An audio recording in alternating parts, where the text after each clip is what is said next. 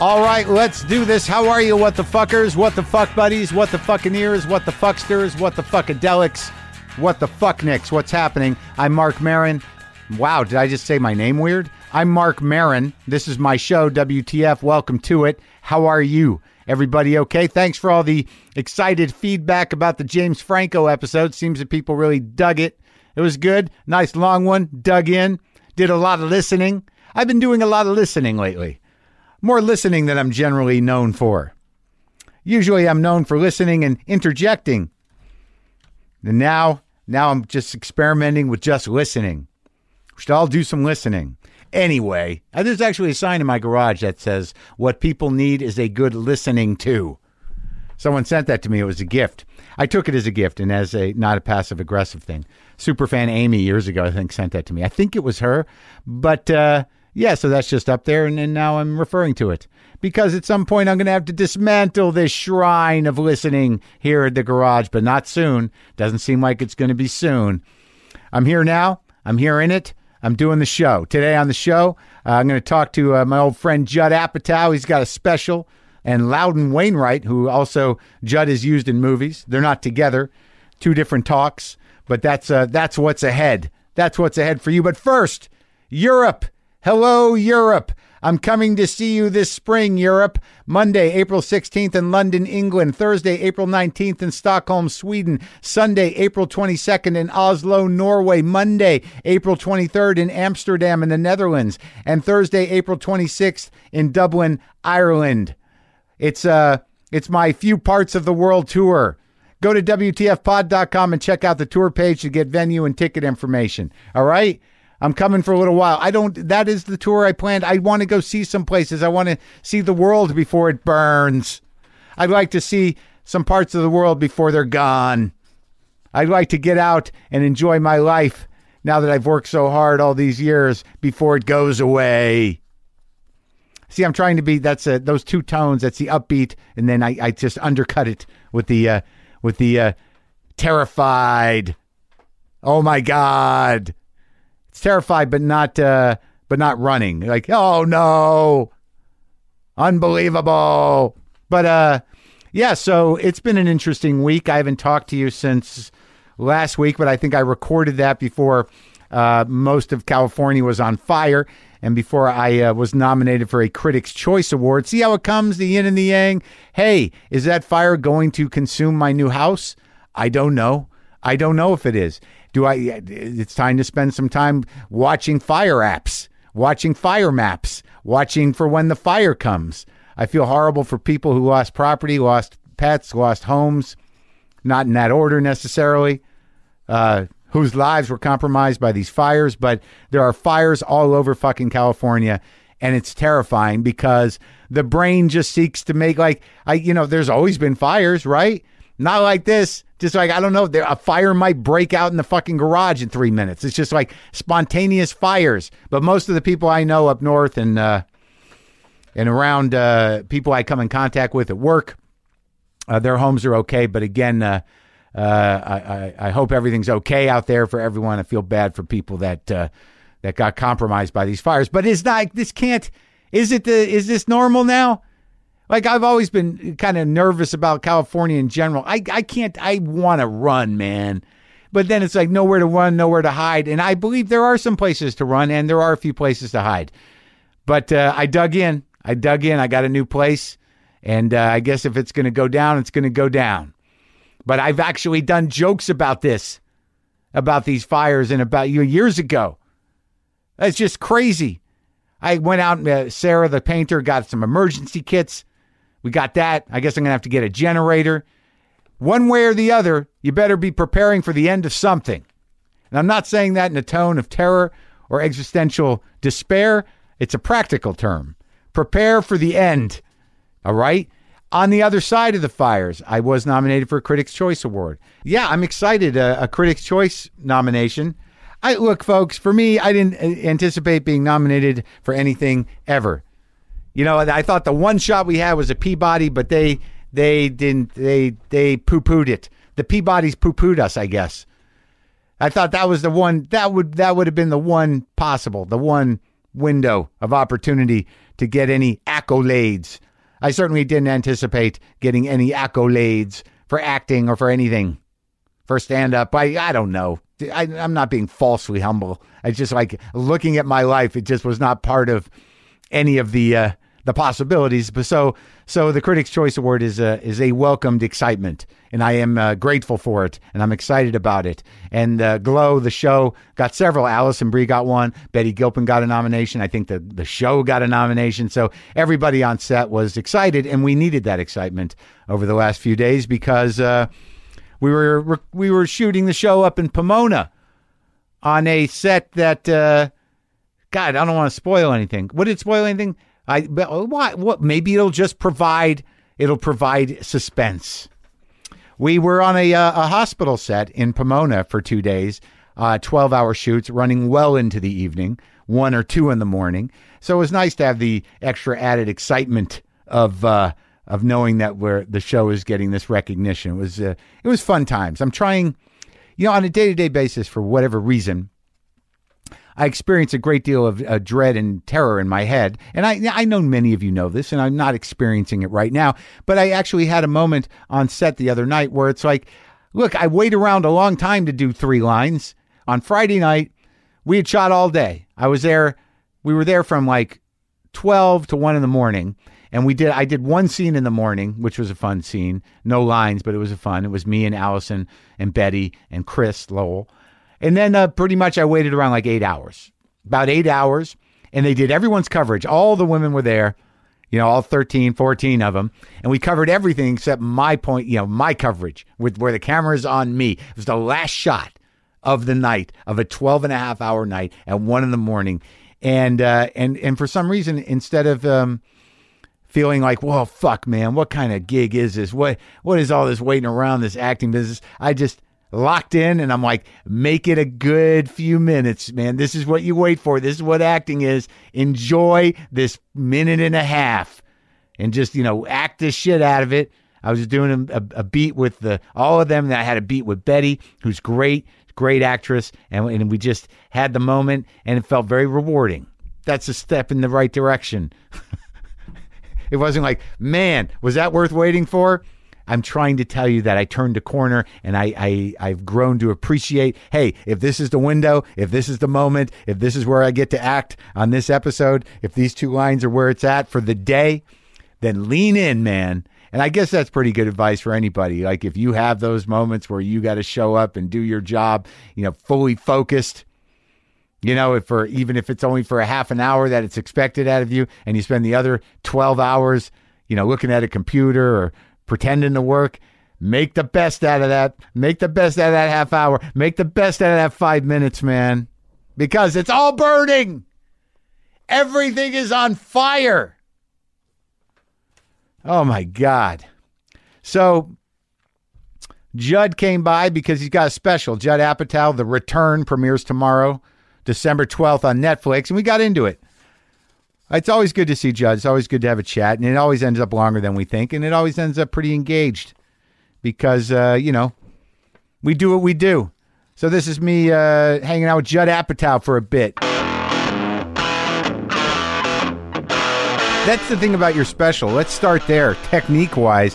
You bold motherfucker Yes. used a wireless.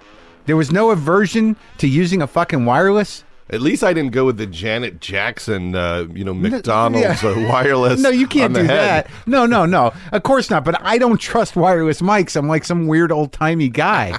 like if I don't know that it's connected to something, and they always seem bulky, and they don't slide Yes. in and out properly, and you just went Yeah. ahead and used it. Well, I uh, I have a different issue, which is I am not that professional as a comedian, and I will constantly trip over the cord.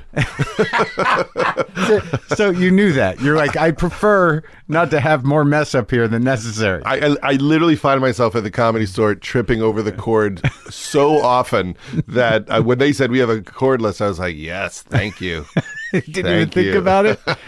so I, you know, I watched you work on a lot of the material for uh, for months and months, and um, and then I, I I didn't know like a you know a third of it. Where were you hiding that stuff? Did you just pull it out that night? Well, what's interesting is you know when you do the improv and the comedy store, there's so much material that just doesn't work there. Uh huh. Uh, you know, longer stories, Yeah. things that take time when you need people to pay more attention. So, Right. You know, there was always a larger hunks that that worked in theaters or places where people were. Oh, Paying so you more were working. attention. You were working that stuff out elsewhere. Yeah, certain bits where I thought, well, this is an eleven minute poem bit. bit.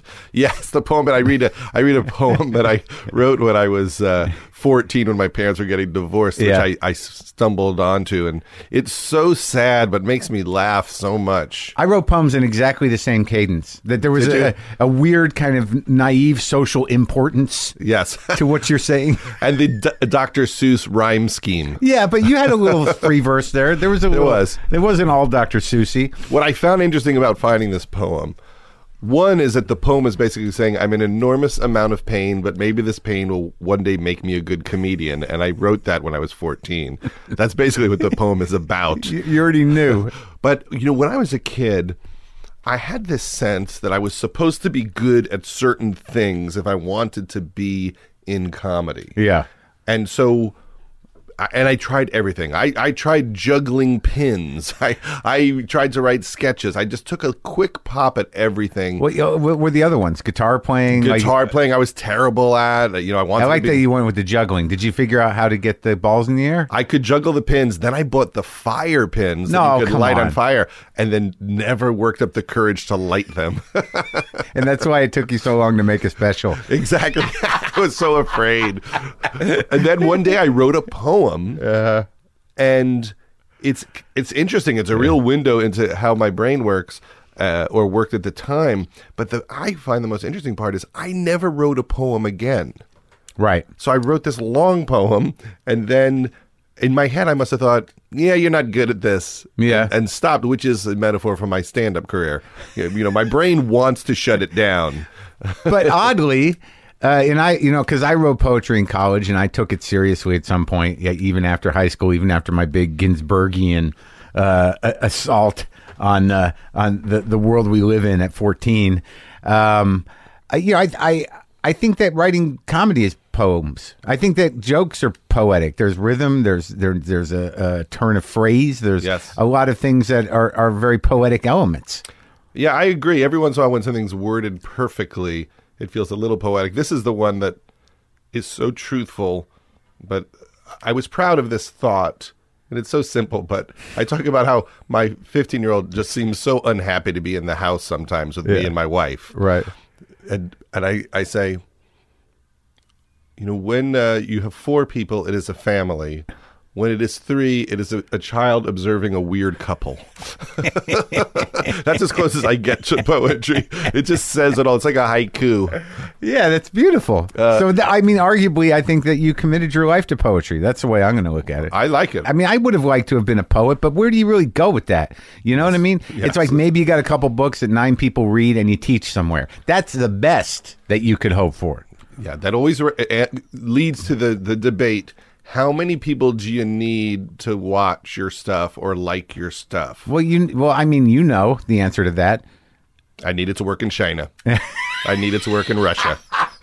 That's the funny thing in the business now is everything about the business is like will things work overseas and and you get in these meetings where there's a subtle subtext which is like you know is there anything you could chuck in it like a, a, a- an actress from another country that might bring in the Spanish crowd and then when you try it it Yeah. never works you always bomb in the country of the foreigner you put in But you've the tried that. movie. You've done that. Well, just in the sense that sometimes we work with people from other countries because we love them, not not to Right, do it right, for a right. marketing reason. But I've never felt a bump in that country because, I, I had the Russian guy in a few scenes. but they do want you to think that way, and they also.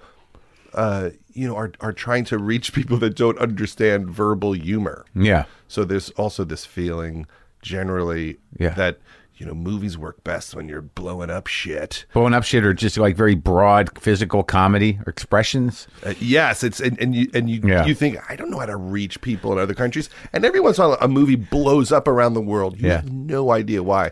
Uh, we made this movie um, called Begin Again. Yeah. uh, and it was uh, Mark Ruffalo. uh, movie that John Carney, the guy who made Once, made. Yeah. and it did okay in the United States. In in South Korea, Yeah. makes twenty five million dollars. That movie. It's, gig- it's gigantic in one country on earth. South Korea loves Kira Knightley in a musical.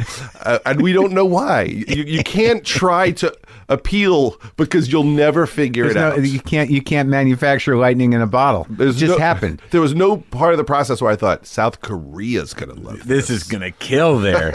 we got an ace in the hole in South Korea. Uh, so I like that the special and that you know your whole approach to stand up, given your your twenty year hiatus. Was Yes. it Uh, uh, it was yeah, 22 years. a twenty two year hiatus from when you did the young comedian special? Nineteen what? 92. 92 and then you go on you make a billion dollars you make a lot of movies tv shows you write jokes for other comics and now finally you feel confident enough to to get back to what you started out doing but the reason i bring it up is because i thought you were very humble and you had a lot of humility around uh, the approach you didn't come in swaggering you you were you were sort of like i know where i'm at i'm you know i'm i'm a i'm a, i'm a strong feature at this point I always say that the uh, the only show since I started pursuing stand up aggressively in uh, 2014 where I really felt like I did badly and got nervous was one night at the comedy cellar when you walked in the room. come on I got really self conscious and and I had just started. Maybe I had been doing it a few months again. Me? And you walked in the room, and on stage, all I thought was. Marin knows this sucks, and I didn't feel that way with you know Ray Romano watching or Wow. anybody watching. Dice Clay was watching me one night. I just for some reason I I felt so connected to you that he the voice in my head that's telling me that I suck is also Mark Maron's voice. so when I finally was doing well enough that you would indicate to me like it's going good, you got some good stuff, I really relaxed generally. just recently just recently you'd be like stuff's looking good or i you know the best compliment is when you hear from someone else like marin said you got some good shit i'm like oh thank god or i'd hear like attell said you're funny now oh, okay. you got one of those? oh that was a big one that's the, a huge one. the attell That- likes yeah, your that, stuff. that's what that's the one we all want. exactly is for him to say anything about you. But I, you know, when I started doing it again, Yeah. it's, it's so funny because I was so into stand up from the time I was 17 to Yeah. 24, but really from the time I was 10 to 24, that when I stopped, I was pretty burnt out at just doing seven days a week of nothing but thinking about jokes, writing jokes, Yeah. watching comedians. So I didn't even look at comics for a decade. And only maybe around 2010, 11 did I go, what's everybody doing? I didn't Yeah. even go to the improv for Right. 15 years probably. Right. Really? Even to watch. So I didn't even and then I started feeling like even as a comedy producer, I should know what's happening. Yeah, but that sounds like somebody who like, you know, quit something like that was hurting them and and uh, but they had no control. It's like an addiction. Like I can never go back to where that's happening. I just lost interest in it. Really? Not it wasn't anger. I felt just bored of watching it and and then slowly I'm trying to think who was I think like the- that's a the- grown-up thing. who was the comedian that got me excited again? I know I started watching Hannibal a little bit. Yeah. And he was making me laugh. I think watching uh you know so- you know there was a few people that I thought Wow, like Maria Bamford. I- Oh, I, yeah. I remember hearing her on your show. Yeah. you you drove somewhere with Yeah, her. you're right, yeah. And I was really taken by that. Oh yeah. And And that you, was and you not seen her before that? no. Oh man. and then I started looking that up, and then I then I realized, oh, there's some amazing Yeah, people, right. who are a lot better than the people when I started. and different. You know, I mean, yeah. Yeah. sure. There was there's always some slouches around. Yes. but you know, there were some great guys then too Yeah. when we started, or like whenever that was. Ninety two, you said the Young Comedian Special was. Yes. And I, so I started in 89, I think, officially, you know, making money, Mm-hmm. Yeah. 80, probably 87, 88, doing it. But there were good people around, but there was, you know, the remnants of the road of that first wave. Yeah. And there were a lot of those kind of, you know, uh, mid level headliners Yeah. with, the, you know, rap closers or Yes. somersaults. But there was always like, you know, there were some some people in, in the generation before us where you're like, well, that was really unique. Those guys are really sort of doing something completely different. And there's a lot of them around now. I mean, back then it really was Hicks. Yeah. You go see Bill Hicks. For that, for that thing, the, he- he Yes. was singular in that. Stephen Wright was singular in that. Yes. In his thing, Goldthwait. Yeah. When you would go see him in the late 80s. And of course, Kinnison, who to this day, I've never seen anyone more exciting to watch. Just, yeah, just menacing. just to see Electric. to see Kinnison uh, before the crowd knew who he was was the most exciting comedy you've ever seen, and it really can't be recaptured. Like people walking in a room not knowing this guy's coming and not knowing the joke, the point of view, and he starts screaming at them. Yeah. The place it Yeah. would erupt. Half the place would walk out. Yeah. and there's no one like that now. It's just an exciting panic. you, you know what I mean? Yeah. Well, I, I actually, for some reason, I, on uh, on the random thing on my iPod in the car, the the album went on. I have like that first album, hotter than hell or louder than hell. You can't. It's not on CD, so someone's got to rip it, and someone ripped it at some point and gave it to me. And I listened to the whole thing through, and I've always been a guy that listens to that once a year, and I had experiences with him. And then like this was the first time where I was sort of like, "Nah, that was really kind of wrong minded and shitty. That one. well, it's all so awful. I- Yeah. I- like I remember laughing. I mean, I knew it was, but like it, it I felt the slight offense for the first time. So, like you know, he was definitely a monster, but that it, the the intensity and the the balls of it all, you don't see that much. it, it felt like I I guess looking back, if you you were to try to define the Sam Kinison character, it would be the world has broken him, Yes, and so in a and way, the world will pay. and so you enjoyed it from that point of view. Yeah. that he was it, it was a person in meltdown, so his opinions, which were so wrong at times, yeah, you never felt like the joke was he believes it. You felt like this is what happens when you get broken. cautionary tale. Yes, you just Right. completely lose your mind and start screaming at Yeah. starving people Yeah. to go to the food. It doesn't make any sense at all. punching way down. Yes. punching as down as you can punch. Exactly.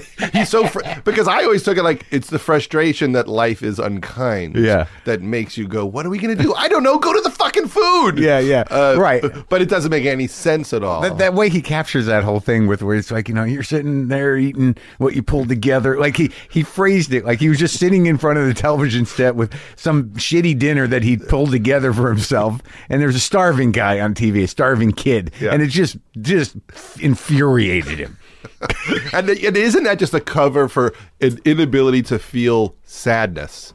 That you do feel so sad that you just start screaming nonsense because you can't go to that vulnerable place that- that just wants to cry about that kid. yeah you, starving. you're broke your heart broke and now it's exploding yes, all over everybody unless we're just totally wrong and he was just a, a monster. prick. yeah, yeah. It was definitely there was some of that. But but okay, but like what I was saying though, like I was impressed, and I I entered the uh, the the the Apatow return. You know, seeing you around as you know, like I was uh, not that I needed to defend you, but I'm like, wait, w- people were surprised. I'm like, Yes. he was writing jokes for uh, some of our favorite comics when he was a child. What do you like, you're gonna? What you think he's gonna have a hard time putting together an act? You know, I mean, did you ever? Did you think? I mean, as a joke writer, and you drew from your life, you know, very frankly, that you were gonna have a hard time putting together an act.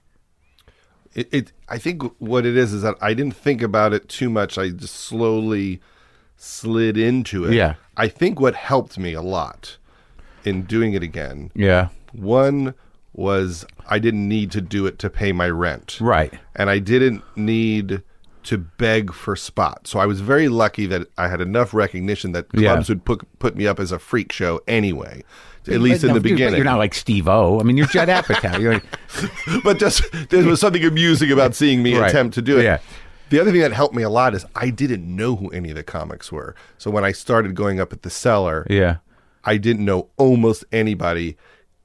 So I didn't have the fear of everybody because at the time I didn't understand how much better they were than me. Or yeah, or where they stood in the hierarchy. or, Yes. Uh, Like you know. I didn't know like, oh, that's how funny you know Keith Robinson is. Oh, yeah. and I should you, I should be nervous around him Sure. because he kills Yeah. every single night. Yeah. and all those guys, you know Greer Barnes and you Wow, know, Greer Barnes. Greer- you know, all these people like were so funny, and then I Yeah. would slowly watch them. But at the very beginning, I just hadn't watched comedy in a long time. So when I would go in and I would sit at the table with all the comics, I didn't even know their acts to Right. know who I was sitting with Sure. most of the time. Right. And then by the time I figured out who everyone was, I had enough of my sea legs to not be too embarrassed. But I was embarrassed. Like, oh, this is kind of weird that I'm uh, attempting to do it, but. I've always felt like everyone realized that I love it so much. but you, but you were this is, but you were a comic. Yes. I mean, that's the weird thing is like I would have thought that you know sitting down with them that that that you would have thought that they were projecting like what does this guy need to do this for? Why is he here? I didn't I didn't get that from people. Oh, The, well, then I hit it well. Uh, yeah. I mean oh yeah. But you know what maybe that was what people were thinking. Just just what is happening right now? Every once in a while I would see someone get quiet. You know, I'd sit at the comedian's table, just someone very chatty would just stop talking. And I thought, oh, God, I hope I, you know, like, that my presence here isn't making people self-conscious. Uh, But then slowly, You don't want them walking, you know, going home at two thirty, going like I fucked up with appetite. which is so not why I'm there at all. Uh, but but everyone was so nice. I really fell in love with everyone there, and you know Esty uh, and Gnome. They Yeah. just were very inviting. The club was excited to have me uh, work there, and then. I worked my ass off. I wrote, you know, a ton did. of jokes to try to. I tried to be worthy of it. I really respected all the the comedians and thought I got to get good enough that I could, Yeah. I could think I'm as I'm you know I'm on the same level of these people. like I'm, I was watching the special, and you were just it was all loaded up with like little one line pieces that I never heard before, and di- I didn't get it all the way to the end. Did you do the Cosby bit? I do, yeah, near the end. Like and like that that I love that bit, and I love the uh, the all the kids stuff. I mean, and and to sort of admit. Like and, and you sort of had to because you weren't going to go up and, and just do d- you know detached jokes. Yes. but you do you, know you present your life as it is. Yes. you know I am a rich producer of film and television. I live a very a very you know uh, gilded life. Is that the word? Yes. Uh, but you know you know problems remain. Well, that is the one thing that you notice, and I'm sure from your new uh, perch and your new home, you will notice as well that uh, that once you can pay your bills, Yeah. Uh, a- and I always say this that you know people who have succeeded and what they've tried to do and who have a little money. They they spend their whole lives thinking when I, when this happens, then Yeah. happiness will arrive, and then when it happens, you realize, oh, I'm still unhappy. It's me. it's all me. But yeah, but I don't know that I ever thought that happiness would arri- arrive. And but I do feel there's some things I don't have to worry about like I used to that used to consume me. Yes. But I mean, but when you really think about how is that going to change you to have? But I, I don't know. You know, I, I'm I you know I, I am getting a new house and I walk around it and I'm like it, it feels different. Like but you know I'm 54. You, you know, you know, like I, you know, I better do something to to to feel like that I've I've arrived somewhere. it's hard to think that uh, you deserve it. You know that Right. that you've worked a long time, and I'm allowed to have the room. You know, with the big TV. Yeah. and I'm going to work hard on the sound. Yeah. like But you do that's- think I don't deserve this. You, there is that you know Why fraud. is that? I, get- well, I don't fucking know why that is. I mean, I, I, I feel that a little bit, but uh, I, I, I guess for me, it's more like you know, like do I need it? It's not. It's not even. It's, exactly. It's not like deserve. It's sort of like you know, I'm okay here, but this house is falling the fuck apart, and I've not even fixed anything. And like when I empty it, I, I, it's going to be like they should just demo it. well, there's a point of pride in not being an asshole in the nice house. Yeah. and that's a that's a, di- a difficult thing. I I don't think I use much of it in in the special, but I do talk a, a lot about people who always want more. Like if you're the Koch brothers and you have 35 billion dollars and you are obsessed with getting all of these congressmen to push for a tax cut so you could make 2 billion more of which you'll never spend a penny. What is going on in your mind? What are your values? At the cost of people's lives, Yes. quality of life, the country, the globe, And food the earth. stamps. Could we get could we get rid of food stamps so I can get a, a tax cut? And and I think that is what's driving all of us mad is that Trump is a symbolic of very wealthy people and it's not enough. Yeah. And as someone who you know, doesn't have to feel terrible if I get a parking ticket, I don't get it at all because other than sending my kids to school and having a place to live, there's nothing to spend money on. Right. All you really spend money on generally is you might go on a vacation Yeah. and you might get the extra appetizer and that's about it. Like why do you need like why does Trump need to say I'm worth 10 billion if he was worth 900 million? It's Yeah. what, what the fuck is the difference? Well, he al- he also has mental problems, and he needs Yes. to win, and he's a bully, and there's. Yeah. And, and and he seems to be at the beginning stages of some degenerative mental s- Do you condition. think that's it? People are beginning to say that openly, like something's happening. Well, apparently his father had it, and his sister is it has it now. Uh, is completely incapacitated with uh, degenerative mental Ill- illness. Reagan, uh, you know, ran the country for several several, Several years. yeah. Just push him out there. Remember those Iran uh, Contra uh, uh, interviews he did? Uh-uh. He he had to do a deposition. Yeah, not good. It wasn't it wasn't the best shining moment on a hill. Well, uh, so the special looked good. You did- well, you did. How many did you shoot? Nine. I shot two shows a night for two nights. Okay. Uh, I, I shot four shows. Yeah. The night before the first show in the same theater, I did a warm up show to get used to the space. So you did five. Uh, yeah, and I I didn't tape that one, and it went so Oh, badly. Okay, good. And people told me that would happen, but when it happens, when you run the full set, and, it's, and, it's- and- and you just can't get over the hump. You, it- can't. It, it felt like every joke was starting over. Uh, Yeah, the worst. and some jokes would work, but every joke, and it, it was like Canadian people, Yeah. who were so polite, Yeah. that they just their energy never lifted. but no, but I thought the thing it looked great. Who directed it? Um, it was uh, Marcus Ramboy. Is he one of your guys? Uh, he is just a great uh, comedy director who who did Pete Holmes special, and he does a lot of them. And I thought, I don't know how to do this, and and he did a, a, a beautiful. Yeah, job the with suit it. was nice. Uh, the suit was nice. Who's, who's um, who makes that suit? I, I don't know, but professionals were involved. it's my punch punch You wore a drunk tie. glove. It's a punch drunk glove suit. No, but you look good in a suit. Like I could never. Like I don't think I could pull a suit off. I think my head's too large. I don't know. I haven't worn a suit in a long time. I look okay in a suit. I look a little bit like an agent, but my body Hmm. is so wrongly shaped. It's just I'm very I'm, you know Is I, it- I get a little pear shaped. Uh-huh. So I decided a few years ago, uh, and my wife is not thrilled about this. Yeah. that the only shirt I looked good in was a black James Purse polo shirt. I bought 25 of them. Oh, I see you in that a lot. Yeah. Yeah, And I just decided I'm not even going to pretend I look good in other clothes. you did wear that a lot. And then I lost some weight so I'd look okay Yeah. for the for the special. And then Right. the second we were done taping, just, put another 10 back on. did you yeah, just start eating again? and it, yeah, I just tossed it all out the window. I've been. I got my cholesterol down with, uh, without statins. By There's a big fight in my house is my wife is against the statins. I know I I, I I got against them too because I don't I don't know really why, but you no one wants to be on medicine. But uh, I just cut meat and dairy out totally. That's what people say. It's all the meat. Yeah. That, that people think it's everything else, but that the your cholesterol is very meat driven. I hate any discussion of having to be healthy.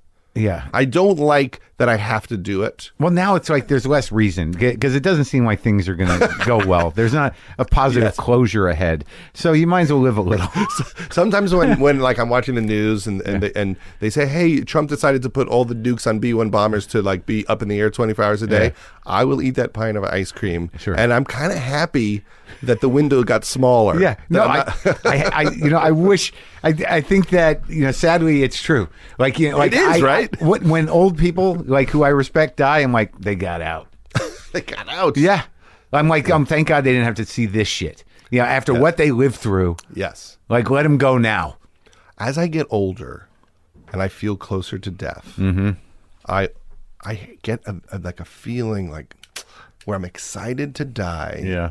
To just get out before like the environment falls apart, before some other bad thing I don't happens. know if we're gonna make it, dude. I, I it might have. We might be a, a- around for it. God damn it! I know what the fuck. We really thought was. I thought I was gonna get out before the world ended, but I don't know. It used to be, you know, when I was a kid, I would Yeah. think they're gonna cure cancer Yeah. before I get it. Yeah. And now I'm like, they're not going to. But They've done real good with some of them. Really depends Yeah. which one you get. and I can't slip out before the really bad stuff happens. Yeah. It becomes harder to create silly comedy in the face of this. It becomes harder to do anything. Yeah. that that that that is pleasurable or not uh, or not requiring because there's part of you that thinks like we're in an urgent situation Yes. and I should be doing something urgently, but you run out of there. th- What what? So then, like with that kind of percolating and the news percolating, when you just want to go like watch a movie or enjoy something or play some guitar, it's there's a part of you that's sort of like, why why do this even? Exactly. Why not just sit? like I remember, you know, being home, Yeah. and uh, you know, kicking, you know, jokes around with uh, Seth and Evan for Pineapple Express. Yeah. Like, oh, it'd be funny if he tries to kick out the windshield of the car, Yeah. and it, his foot just gets stuck, and then we would, you know, you know, when they like pitched it, we would just giggle for fifteen minutes. Yeah, yeah. But I don't know if that kind of moment is possible right now, where you're so lost in the silly uh, fantasy land. I, and I was talking to a, a, a, a, someone about this for hours last night. That as a Jew, Yeah. I feel like we're supposed to pay attention right now. And I'm, Yeah. not, I'm not even religious, but I have a feeling of like my whole life. I thought, why didn't they do something about all this? You know, during World War II. Yeah. And it feels like if I shut it all off and write silly jokes, I'm abdicating some responsibility. And then my, my friend was saying, no, the way you change the world is through your art. And that teaches people about love and connection and compassion. And everything you do to protest everything that's going on doesn't matter at all or anywhere near as much as the messages you slyly send through your comedy or your movies. and how that sit with you?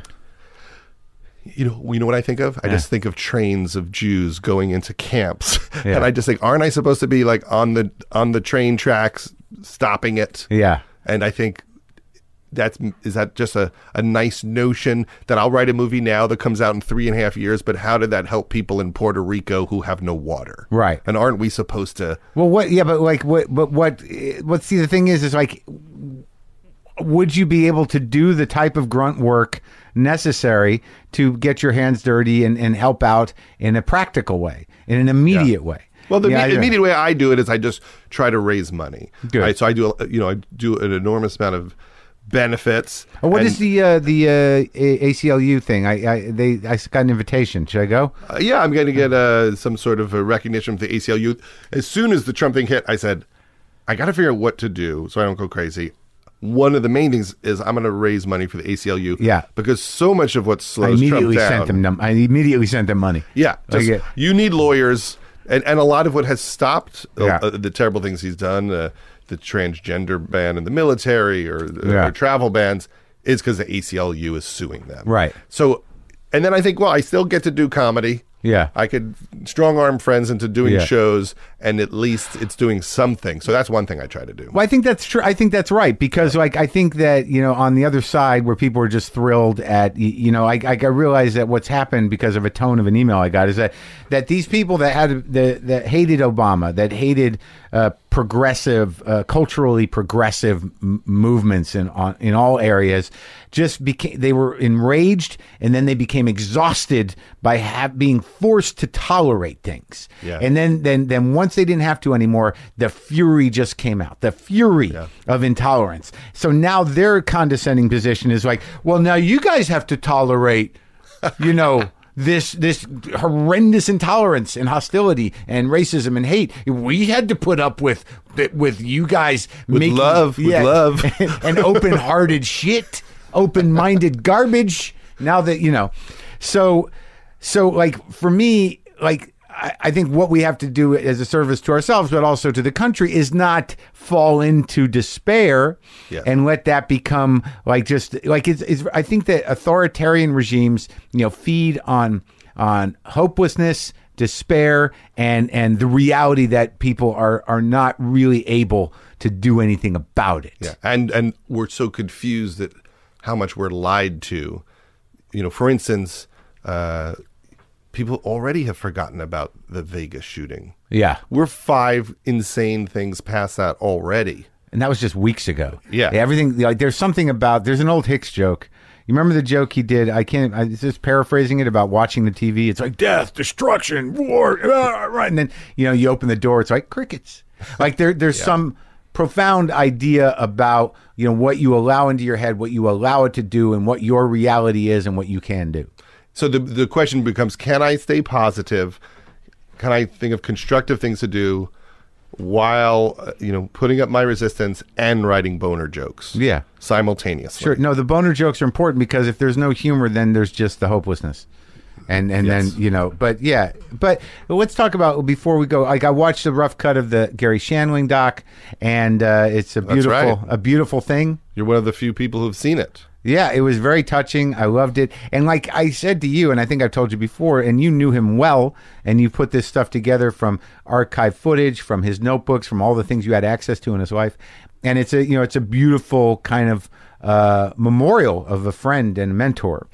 But like that that uh, memorial ser- uh, service that I went to, the show, what would you call that? A memorial? Yeah, we did a memorial for Gary at the Wilshire Ebel, Right. and a lot of people spoke, and, and I cut together l- little documentary uh, sequences about different parts of Gary's life. But just learning about him changed my life because I talked to him, and I don't know that I re- appreciated his comedy with the depth necessary, with the depth that was uh, that was there, that it deserved, Mm-hmm. and and also his process. And you know, you turning me on to him, and then having me go to that thing, and then we did the the the green room together, and I got to you know sort of.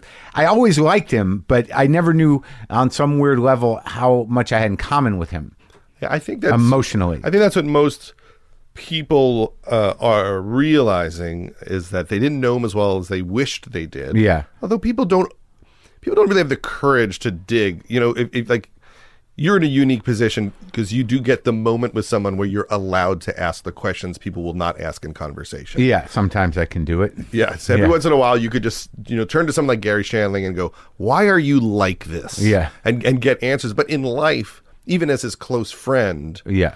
uh, I I wouldn't often dig for the psychological underpinnings of who he was.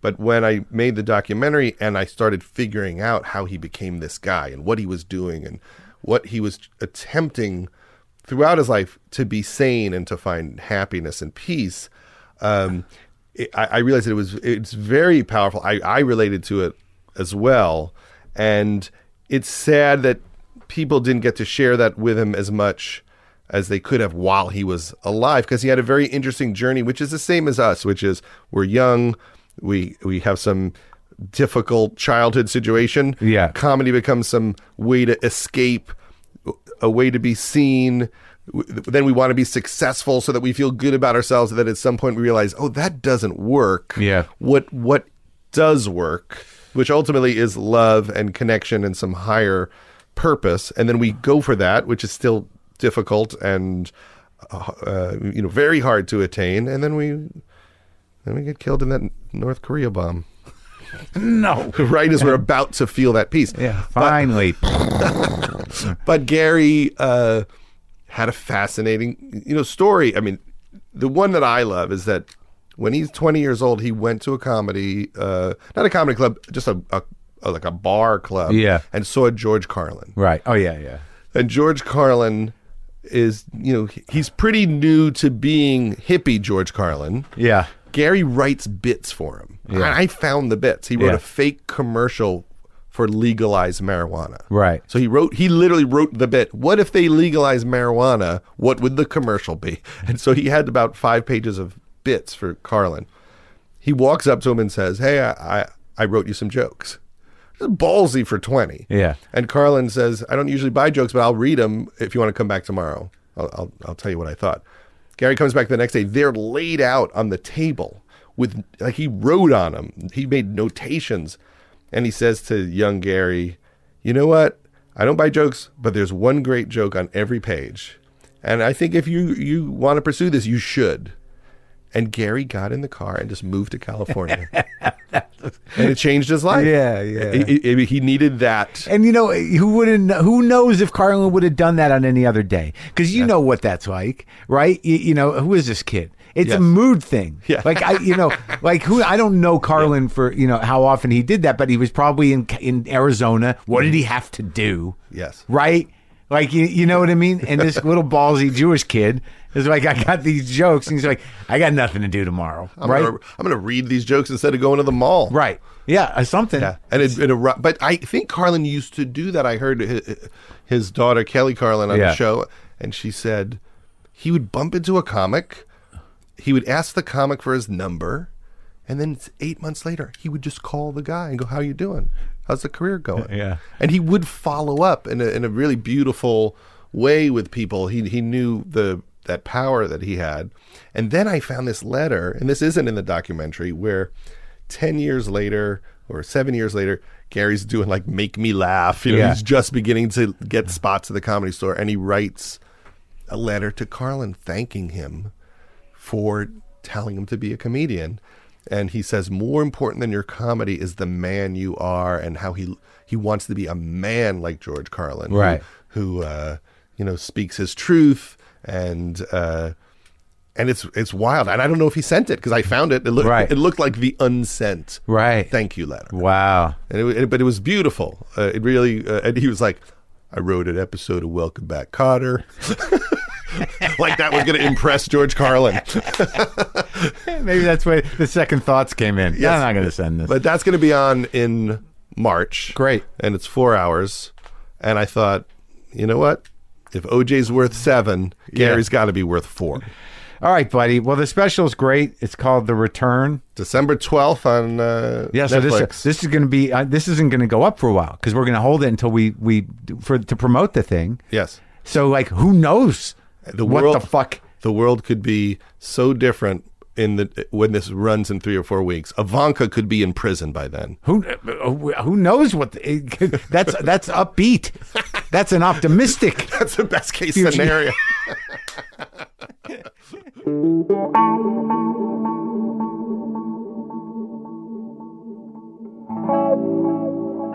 Okay, again, Judd Apatow, The Return premieres tomorrow, December 12th on Netflix, and it's good. He's been a latent stand up comic for a decade or so. It's good to have him out, have him back.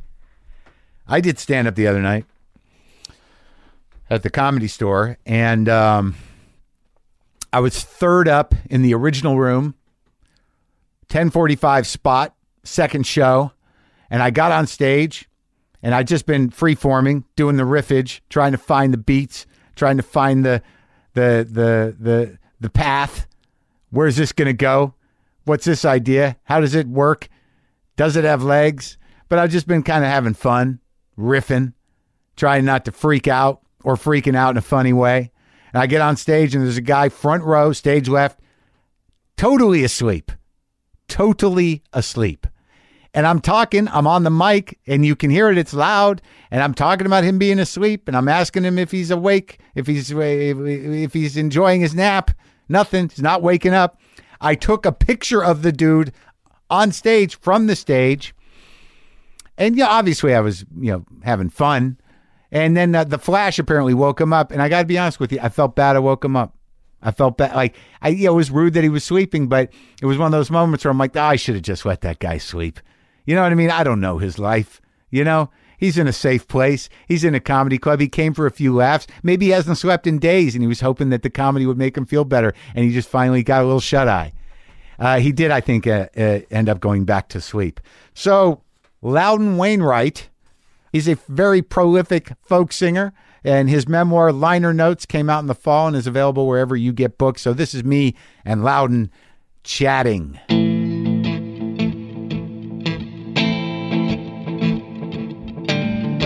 You do the boats, I have a sailboat. so you know how to sail. I know how to sail. Yeah. I mean, it- I, I start. I started when I was 55, so I kind of know how to sail. I've been doing it for 15 years. Oh, it wasn't something you grew up with. No, God, it's like uh, I got a friend who sailed around the world. Are you that proficient? no, no. I, I once, I once, I once did a long sail for Yeah. five days, and that cured me of that. So you can sleep in the boat. I have. A, there is a place to sleep on the boat. I, I've never slept there. I had sex there once, but Oh, we good. actually didn't sleep. Oh, yeah. Oh, yeah. was that? Were you moving? Were you out on the water? Or just, was it just The dock? anchor was dropped, as they say. yeah, we were anchored. Yeah. Well, that- well, that was good. It was that was that a, something that you needed to get out of your system, or is that like like let's fuck on a boat? It's time to fuck on a boat. Haven't done that. Let's do that. I don't know how much time I got left. Well, you know, you have a boat and there's a place to lie down. Sure. There's actually a, a toilet, a head they call it. yeah. And I've I, I I've used that, but uh, I said, well, so we said we should at least have sex on the boat. even This if is we what don't- your wife. This is my my other my better much better half. Yeah. uh, my girlfriend. Oh, there's a girlfriend. Yeah, I got a girlfriend. The girlfriend is is this the mother of the latest, the last child? No, no, this is somebody new. That was a new one. This is somebody who works at the New Yorker. In fact, I listened to your your show with David Remnick. Oh, which I yeah. Oh, greatly enjoyed. But this yeah. is Susan Morrison, Okay. who's a who's a big editor at the New Yorker. Oh, that's great. So that's nice. So you, you have someone to t- Have talk- sex with on a boat. have sex on a boat with and have high-minded conversations about things. Well, uh, yeah, so tonight you, you flew in today. You're gonna you're gonna go do a thing with Christopher Guest tonight, mm-hmm. and you guys know each other a long time. About forty five years. Yeah. Where did that start? Where did how did you like uh, you know like I I've talked to McKean, you know, do you, and you're friends with him too, I went to college with McKean, so that's how I met Chris actually. and David and Landers too. David Lander, Carnegie Tech in Pittsburgh, acting school. I was so we're all studying to be actors. Oh, really? Yeah. And then Mike, and then uh, uh, Michael and David got kicked out, and, and Michael went to NYU, and that's where he met Chris in the acting program. Uh huh. So when I came to New York, I, I met uh, Chris through Michael. Oh, so they were like youngsters. Like, they yeah. were they met in college. That whole thing started in college. Yeah, like what what years are we talking there? Like that would be what? sixty seven. Yeah, so you weren't pl- you were playing a bit or you weren't playing. I was beginning to play. I was I was I had a, I had played guitar, and by, I was beginning to I began to write in, in sixty eight. Uh-huh. So you, the original idea was to be an actor. That was the the original plan.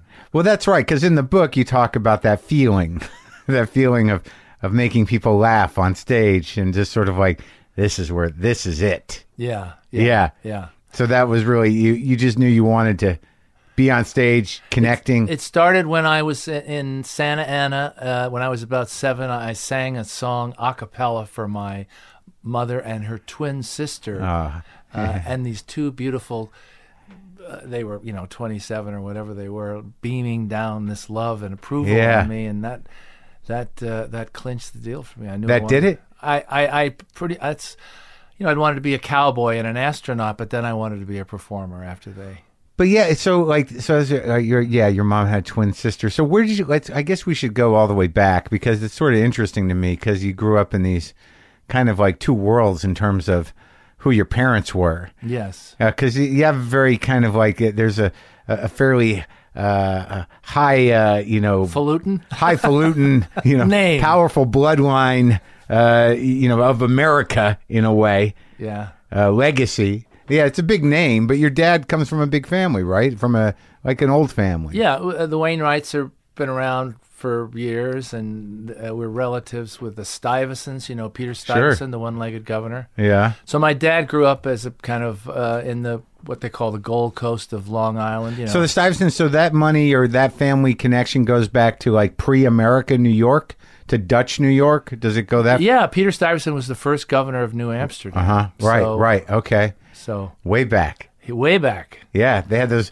uh, uh, like that. I ne- I never understand how that money stays around. Do you? I don't know anything about money. I, I'm really I know you're a musician, I'm a but it's a, but you grew up, you, you know, in that world, right? Like Westchester, New York. You know, in the in the country clubs, mansions. Yeah. Uh, oh, oh, yeah. We were the members of the we were members of the Bedford Golf and Tennis Club. Uh huh. And uh, but my dad met my mo- my mother was from the opposite end of the social scale. She Yeah. was this funky white trash chick from Tifton, Georgia. Uh huh. You know, real really dirt poor. Her dad was an itinerant uh, tobacco farmer. Uh huh. And she had the she talked like that. Loudy. Yeah. Loudy. That's so beautiful, Loudy. Sing that again. That's yeah. sweet. I'm glad you had that though. Yeah, no, she was my biggest supporter. You Yeah. know, when I was being in, trying to start out singing and playing and stuff. Well, there's uh, like there's a lot of kids though. There's what four of you or three of you? I have I have four and a half siblings. I, my dad had a had a daughter late in his life. God, you guys are you know just on the on the same uh, life plan. Just just go out there and, and fool around and see what happens. That's it. Yeah. Yeah. So you, how old's that one? That is Anna, and Anna is th- 33. That's your half sister. That's my half sister Anna. That's wild, huh? Yeah, yeah. When did you start? Like you know what? Because like I listen to a lot of the music, and you know you write very well, and and and and in the book, and and there's something about. And he seemed like a pleasant man. It's early. I had a nap. But I mean, there's something about like because I do comedy and I do very uh, you know personal comedy, Uh-huh. and and it seems that you are sort of compelled to be as personal as possible as well. Yes. And it seems that you you know in my own life, and I imagine in yours that y- you know there's a price to pay for that. Some rough Thanksgiving dinners with the family. But when how does that when, like, we can evolve into that? But when did you start you, you know writing songs and what was what what what drove you initially? Well, I, I- first I learned how to play the guitar, and s- uh, uh, when I, you know, I had a guitar when I was 13, and I never thought I'd write songs. My dad was a writer, and writing, you know, observing him be a writer. But he was like a journalist. he was a right? journalist. He was a famous journalist. He had a column in Life magazine for, for years, and he was very well known in the 60s when I was growing up. So I guess that's some you know you had to look up to that. You knew that your dad was famous, I- right? yeah, I like looked up to it, but I also looked askance at it because I di- a I didn't want to be like him, like most snotty nosed kids. You don't want to be like your parents. Uh-huh. And second of all, he he seemed to be an unhappy person trying to write and meet deadlines and write books. but was he un- unhappy in general, or or, or uh, he was unhappy in general. Yeah, he had a he had a hard ass father, Loudon Wainwright the first. yeah? who who died when when, when my dad was only 17 Uh-huh. and he never got to you know work any of their stuff out so Uh-huh. i, I- I think he was a uh, Hard ass how? well i never met him but you know get your elbows off the table and uh, just a disciplinarian and and you know Mm-hmm. Not emotional. not not yeah cold, Other than angry. cold Angry or I've cold? seen pictures of him and Yeah. I uh, in fact there's a picture of him in the book you can see that he's He's holding it in and not letting any. any Well, of what, it go. what what I thought was interesting in the book is that in in the parts I read was that you know, and I try to track this in my own life is that you know you have enough self awareness, you've done enough research on yourself, y- and and there is a to to the degree that you have, but there's this legacy. You know, there are these generations of either emotional detachment or coldness that you know you're you're you're up against whether it's conditioned or genetic Mm-hmm. that you're propelled by these things. Yeah, your the deck is stacked genetically. It- kinda. or yeah, or well, yeah, however But so, it goes. yeah, it- the beat goes on. You know, there is a legacy of, of, uh, of, of d- depression and self-loathing. But your dad seemed like your dad was was not. I mean, it seemed like you had a relationship with him.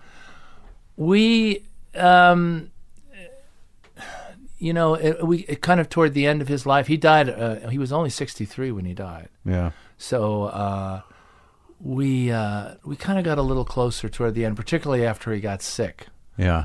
Uh, and in 1982, which was five years or six years before he died, he and I took a trip to Australia together. I was playing there, and they threw in an extra plane ticket.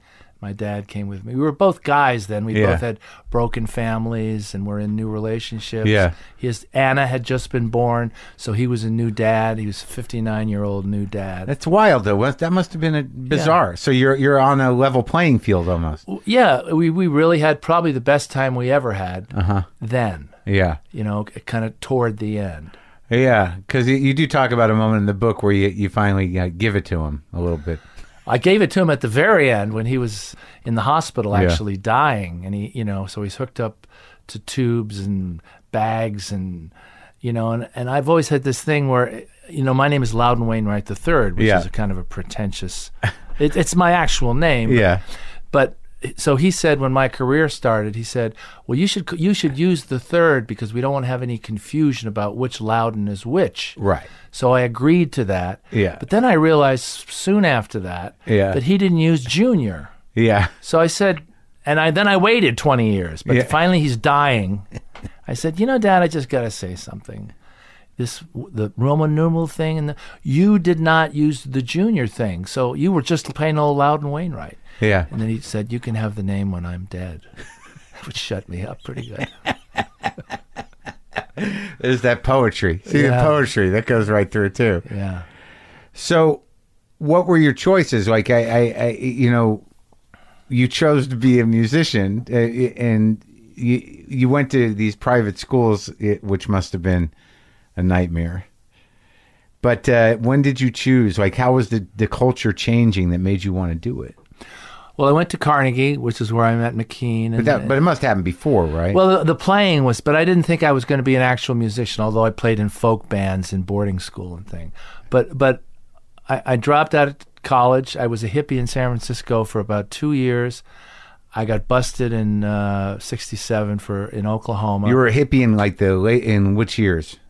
I was there in the summer of love. Donald Fagan beginning. and I lived in a crash pad and, along with some other people. Did you meet him in San Francisco? Yeah. Fagan. That's where I met him. I had met him earlier. My my girlfriend at that time had friends at Bard, so Yeah. he was at Bard, and that, that summer they went out to. It's so weird. Like, like I know that he's like a great musician and a funny guy and a cynical writer, but I never locked into the Steely Dan thing. Really? Well, I mean, I can listen to it. I know the good songs, Uh-huh. You know, but like in terms of like complete nerding out, which it seems like they're a band where there's just people who are full on Yeah. Steely Dan nerds. I am a I am a huge Steely Dan. Sure. Fan. In fact, once I asked Donald because I, I kind of know him and I Yeah. know his wife, Libby Titus, and I I I asked him if he would, would produce one of my records for me. Yeah. He said no. Which kind of kind of crushed me. So, but uh, I'm a huge fan. I love those records, but I I know that a lot of people don't. You know, I, I'm, I'm, I'm coming around. I know that I know the ones I grew up with. it's but, very like, controlled. yes, Maybe that's the problem. yeah. I, I do like things it's nailed. Messy. It's nailed down. Yeah, it's almost it's it's almost like uh, s- sterilized. I, I don't know. I find the, the the great stuff, and there's a lot of it. Yeah. The songs are very sad. I mean, the writing and his as a vocalist, I think Fagan is w- one of the great singers. No, I, I, I agree. I agree. So you guys you kept in touch a little bit. I bet we see each other every every once in a while. Yeah. I, I don't. I forgive him for not wanting to produce my record. Well, you got Richard Thompson to do it. That's not nothing. That's right. All right. So the summer of love, like, what was that like? Were you a, uh, uh, acid guy, drug guy? Acid. Oh yeah, Yeah. The good stuff. Owsley. Yeah, it was pretty. It, we would drop acid in the morning and then just kind of wander around Golden Gate Park. Ah. Talk to the the bison at the buffalo pen there. and- Yeah.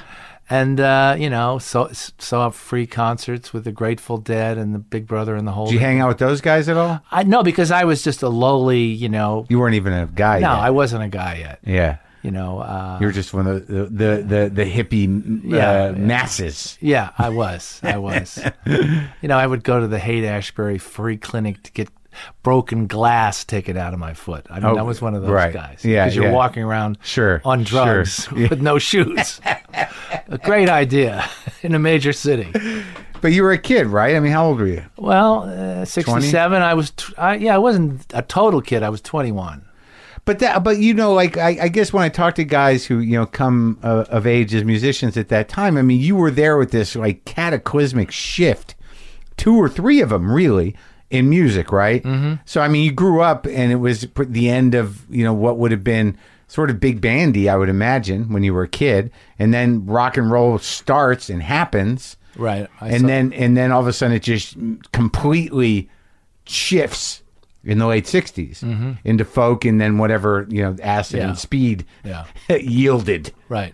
Whatever the drugs that were being taken. right but the beatles like i mean you were like a, a, a like a very impressionable person when that shit went down Yeah. No, I loved all the, you know, the Beatles and the Stones, and of course Dylan. I mean, when I and when I s- started to play the guitar and and and sing, the folk boom was happening. Yeah. which didn't last very long, but it didn't though it didn't really did it it lasted about two years. yeah And the Newport Folk Festival was the grooviest thing, but then electric music, when when Bob plugged in, right reasserted its power. but but that that is that how you look at it like it's like you know we had a good thing going and then you know you had to bring electricity into it Yeah. Yeah, I, I mean, it left a lot of a lot a lot of folkies in the dust. I mean, I, I loved when Dylan went electric. I Yeah. thought it was very powerful and exciting and great. Like, because like I read Dylan's book, you know, the the strange autobiography. Chronicles. Yeah, which was great. Like I think some of the best stuff in it was his you know depiction of that scene. Mm-hmm.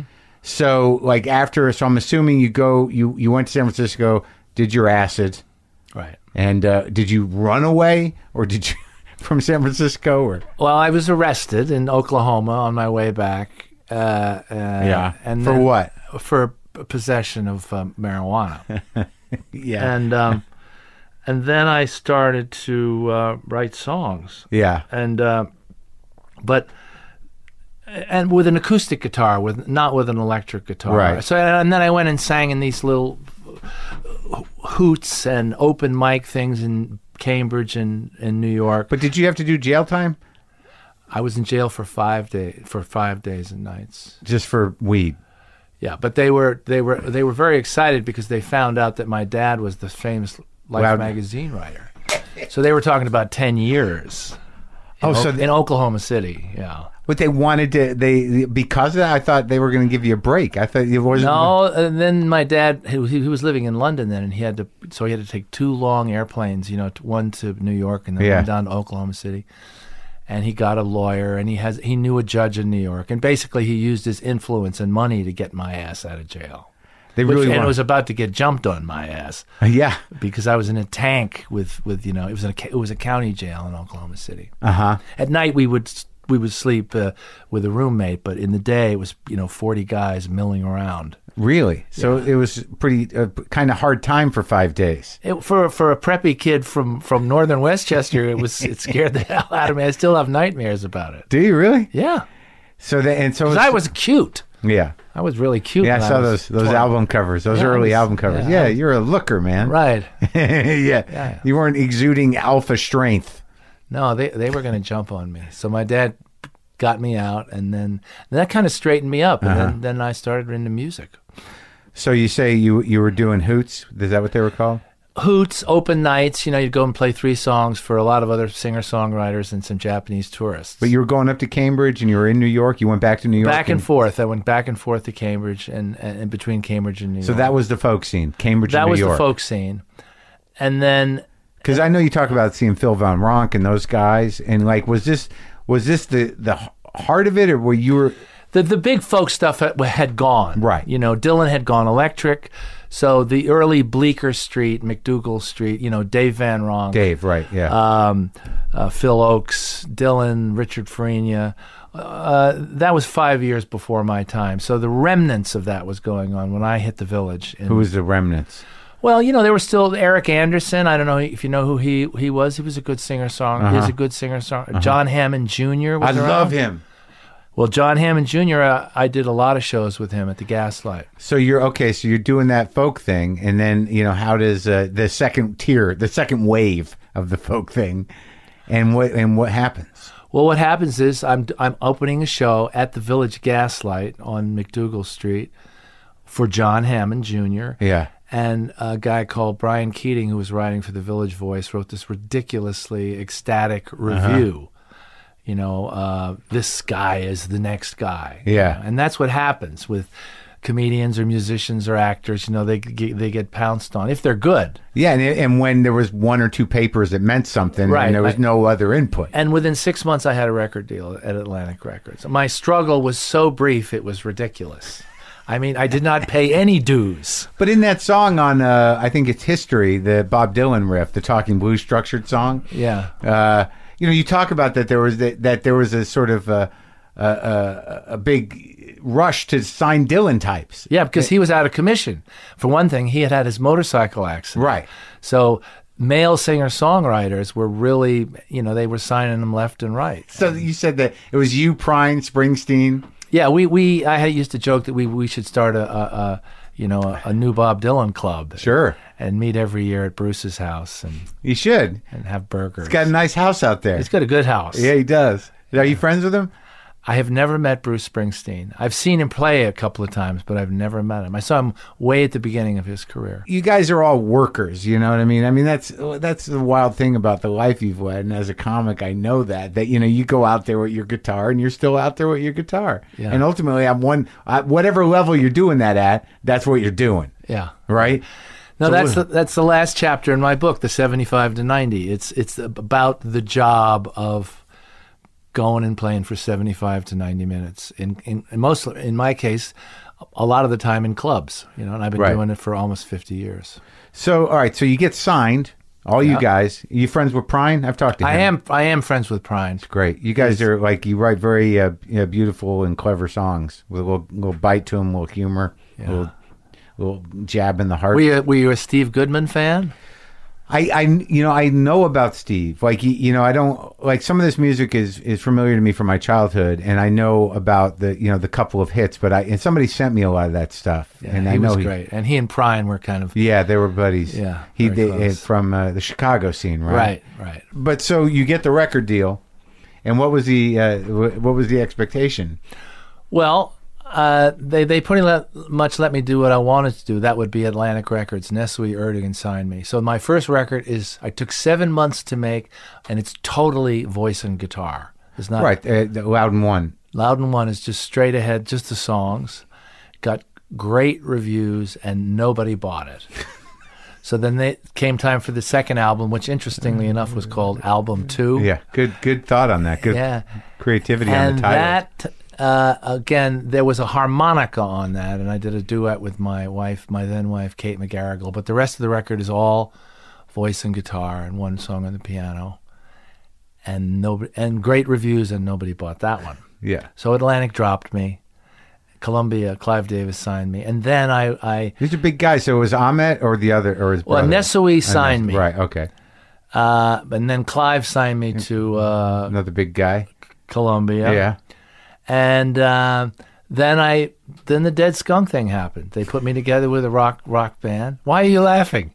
I like that. Way, I like the way you said it. Well, yeah, It this, Was, was it not meant to be funny? it was a thing. I Yeah. mean, you know, it was a thing. It was number one in Little Rock, Arkansas, for six weeks. There you go. Now you found your people. man. Yeah. I, I, I've always imagined Bill and Hillary kind of making out in a Rambler Dead Skunk- station wagon, the Dead, Dead skunk, Skunk Skunk. on the radio. yeah, but that was a, a freak thing, right?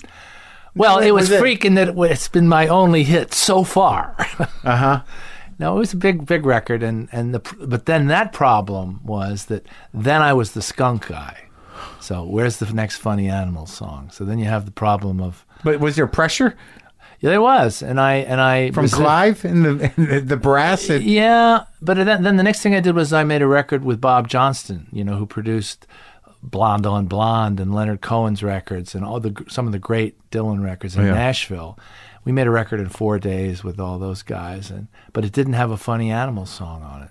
but that, but, but that's sort of like, wasn't there a certain amount of like, because you're writing, you, you know, I mean, you're you're you're doing. You know, real, s- you know, kind of soulful you know, folk music, and you're, you're writing, you know, clever songs that, that that tell a certain truth about the human condition. And now you got this skunk song, but you're still like, the, how did you not get uh, angry and start drinking and I, I did. Don't don't worry, I did. I started to drink and philander, and my my marriage broke up, and Th- This is the marriage to Ca- to Kate. Kate, yeah. and that's who that's Rufus's mom that's and Ruf- Martha's. mom. Rufus and Martha's mom. I've met them Oh. at different points in my life. So there you were. You, you know, the skunk song didn't repeat itself, and and now you're you're just uh, a guy, not selling records. Well, I had a career, n- not selling records, but the, but I, I still you know continued to work, and then uh, Clive signed me again to Arista when when he went to Arista. So in '78, I just stopped trying to. I was kind of half-heartedly trying to make what they called radio-friendly records. Yeah. You know, records that were somewhat produced. Sure. But then I started again and, and just started to put out, uh, you know, voice and guitar records. And I made those records with Richard Thompson, which were kind of stripped down. And yeah. so the, the production on the record served the songs and i think generally, I've managed to do that for the last for the last thirty something years. Well, when you look back on it, like you know, I noticed in the book that you talk about like philandering or the road or, or what have you is, you know, and that you have done or tried to do, and what that did to your family. I mean, you, I, I, I'm just trying to put my finger on it, like because like when you do these things in songs, you know, when you do songs, you know, about this kind of stuff, you know, Right. about truth, about about hitting your kid, about your relationship with your father or or fathers in general, about you know whatever the darker songs you have, the more touching songs that you know that song is that three or four minutes, you know, but you still have this. You know, a life where you, I imagine, you know, you have a full range of emotions and and and and you're a decent fella, but but it, it, it's it's just interesting when you're defined by your music because there I, I don't know wh- whether I read it uh, or or I- I'm just projecting it that how close do you feel to the protagonists of your songs in general? Well, I feel I, I wouldn't pretend that it's. Uh, I feel close. To, it's it's me. You know, It is. It's, it's a kind of crystallized, polished. I mean, al- although it talks about some of my uh, less appealing traits Yeah. sometimes, Right. but it is me. I've I, it's been it's it's the it's the waterfront that I've covered. Uh-huh. My life. My family, my kids, my parents, my sister. There's songs about all these people because these are the people that uh, mean a lot to me, and, and quite they're quite particular. And I don't really write generic uh, love songs. I admire people that can do that, Yeah. or even other people that have kind of cryptic things where you're not quite sure what they're writing about, Right. Like Dylan, or even Steely Dan for that matter. Sure. you're never quite sure what they're what it's about. Yeah. But my tendency, and I don't don't know why, because it's just the way that I write. Everybody develops a style, but I write very straight ahead. It's very descriptive. There's a beginning, a middle, and an end, and a lot of it. I mean, I do write sometimes political songs and straight ahead novelty songs, but a lot of it are is about my family and my life. Well, which is interesting because it's like y- y- you know a lot of Prine songs are not he makes characters. Yeah, I Like don't it- do that much. so that you're right. So there's those are the choices. Either you write cryptic songs that people can just you know kind of use as a template to feel whatever they're going to feel without having any kind of you know not knowing what it means. Yeah, yeah. And then you have like st- songs about people you make up. And then then there's guys who do the straight stuff. You're like the straight guy. You're the you go right to the heart of it. You're doing the memoir song, Yeah, yeah, yeah, baby. the real deal. That's it. I'm the real deal. I'm the real damn deal. but like when you're writing as a kid, you know, when you wrote, you know, Loud and One and stuff, you, you know, you, you must have had in your mind you were judging yourself against, you know, Dylan or whatever, right? Yeah. And you're like, I gotta, I gotta nail this thing. Well, I had to figure out, like again, like everybody else in show business, when you start, you've got to figure out uh, what to look like and wh- uh, you know how to separate yourself from the pack. How'd you do with that? Well, I, I, I- I assumed that I took I took up the costume of my youth. I, I looked like I had short hair. If you look Yeah. at that first album, everybody else had long hair and, and bell bottom pants. Right. I had kind of a Brooks brother blazer and, and gray flannel pants. Yeah. And uh, so right away there was a, a different look. right. And then uh, I started to sing a lot about myself. So you're preppy-ish, Yeah, pre- preppy psycho killer look. right? Not Kingston Trio, No, no, no. Mm. That would have no, no, no. That that's too. ear- That's late fifties. right? But they were all pretty clean cut, seemed preppy-ish, Yeah, right? and- yeah, and- but striped shirts, I think, as Yeah, I no, recall. I would never wear a striped shirt. Don't tell them what I'm wearing today. That's a nice uh, plaid. I a nice multicolored plaid. Thank I, you. It is striped. but I, oh, it's, oh it's, I thought there was. Oh, it's not a plaid. It's a striped shirt. Fashion on the radio is great, isn't it? Yeah, but it's not Kingston Trio. No, style. no, no. That, that- that's a they- vertical. They, were stripe. short sleeve shirts. Yeah, Yeah, yeah. Kingston Trio. Oh, thank God. Because and they all matched. you know. Exactly, yeah. That, that was the big mistake. So, all right. So you're doing these records. The skunk song happens. You know, you have this relationship with the label with Clive Davis. Or what? What? What's happening ar- around you in music at that point? What are you up against? Because like y- you've you've really you know kept going. Yeah. But and, and at different times, music is changing around you constantly. But you you're locked into uh, Americana music, one you know folk or or you know country ish band. I write the structure. songs on an acoustic guitar. Yeah. You know, usually record them with that, and it's the same five chords that I learned when I was 15. What happened was I just kept my head down and kept writing songs. Right, but when, when when did things get bad? Like, at at what point did did the family structure start to the vessel start to kind of shake? Uh, you, You know, like in terms of you, you know, you put these records out, you're not selling records, you got to be on the road. Mm-hmm. You're bu- you're building a following, however Right. you're doing it. Right. And and it- at some point, you said that you started drinking and that you did get bitter, and that made it into the music a bit, but Yeah. it didn't seem to sink you. No, no, I, I, I- you know, I didn't have. I have, I've had a pretty good time actually. Yeah. I mean, I, I, I've, I, you know, I've, I've, uh, uh, this has been like, in, like anybody's life, there's collateral damage. Sure. You know, but I've, I've really, it, it hasn't been bad for me. Yeah. You know, I, I haven't been severely depressed uh, Right. or, or uh, had a nervous. Pr- when my mother died in '97, I, I kind of fell apart, but that was, that was appropriate. Sure, natural. So so by and large, you know, I just kept my head down and did the job, and I liked playing, and and th- that's still what I'm kind of doing. And how and what is your how how does your how did your following evolve? How did you find that you got the people, the fan base? What did they come for? And how long have they been with you? Well, a lot of them have been with, with me for the ride. I mean, and sometimes I'm shocked when I see my my you know I drive up to the club and I see these old people. I think they're there for the bingo. Yeah, right. I mean. But th- then it's dark, and they're so beautiful and warm, and they Yeah. love me. And but then other things happen. You know, we mentioned Judd. I mean, I, I did this. Uh, I was in this show that Judd Apatow did, uh, Undeclared. Yeah. So as a result of something like that, all of a sudden there were young people there. So or fans of my of my son and Rufus and Martha or something.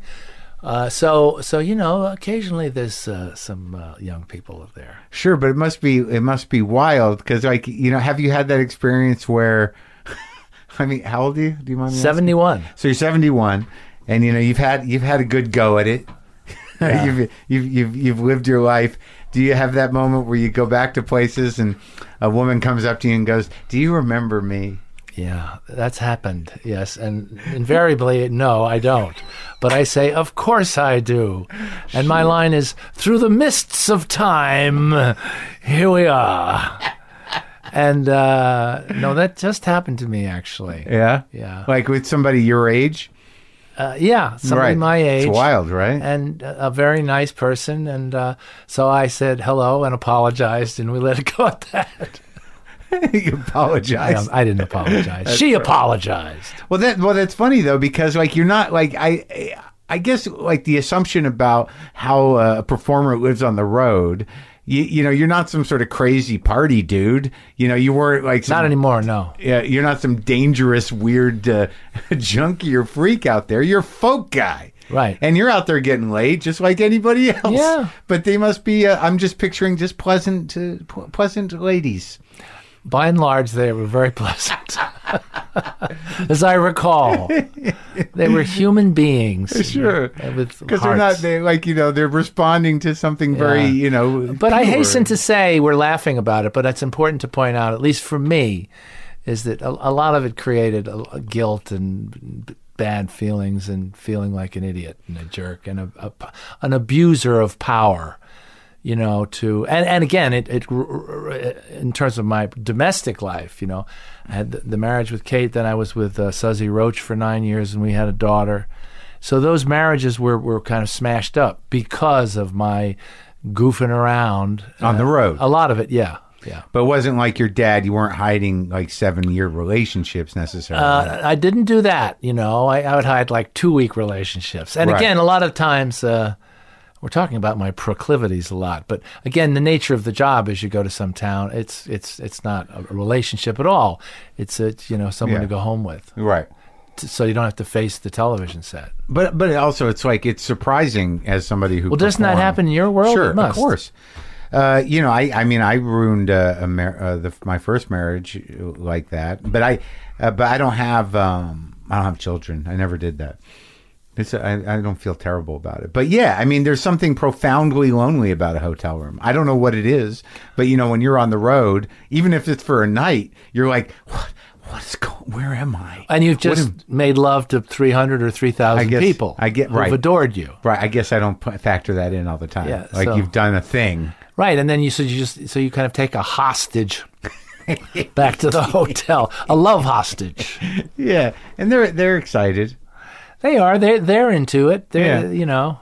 But what? But you've talked. You sing about this stuff, and it, it it has there there has been like kind of a you know tension that you know I mean Rufus came at you with a song, and I think Martha came at you with a song, Yeah.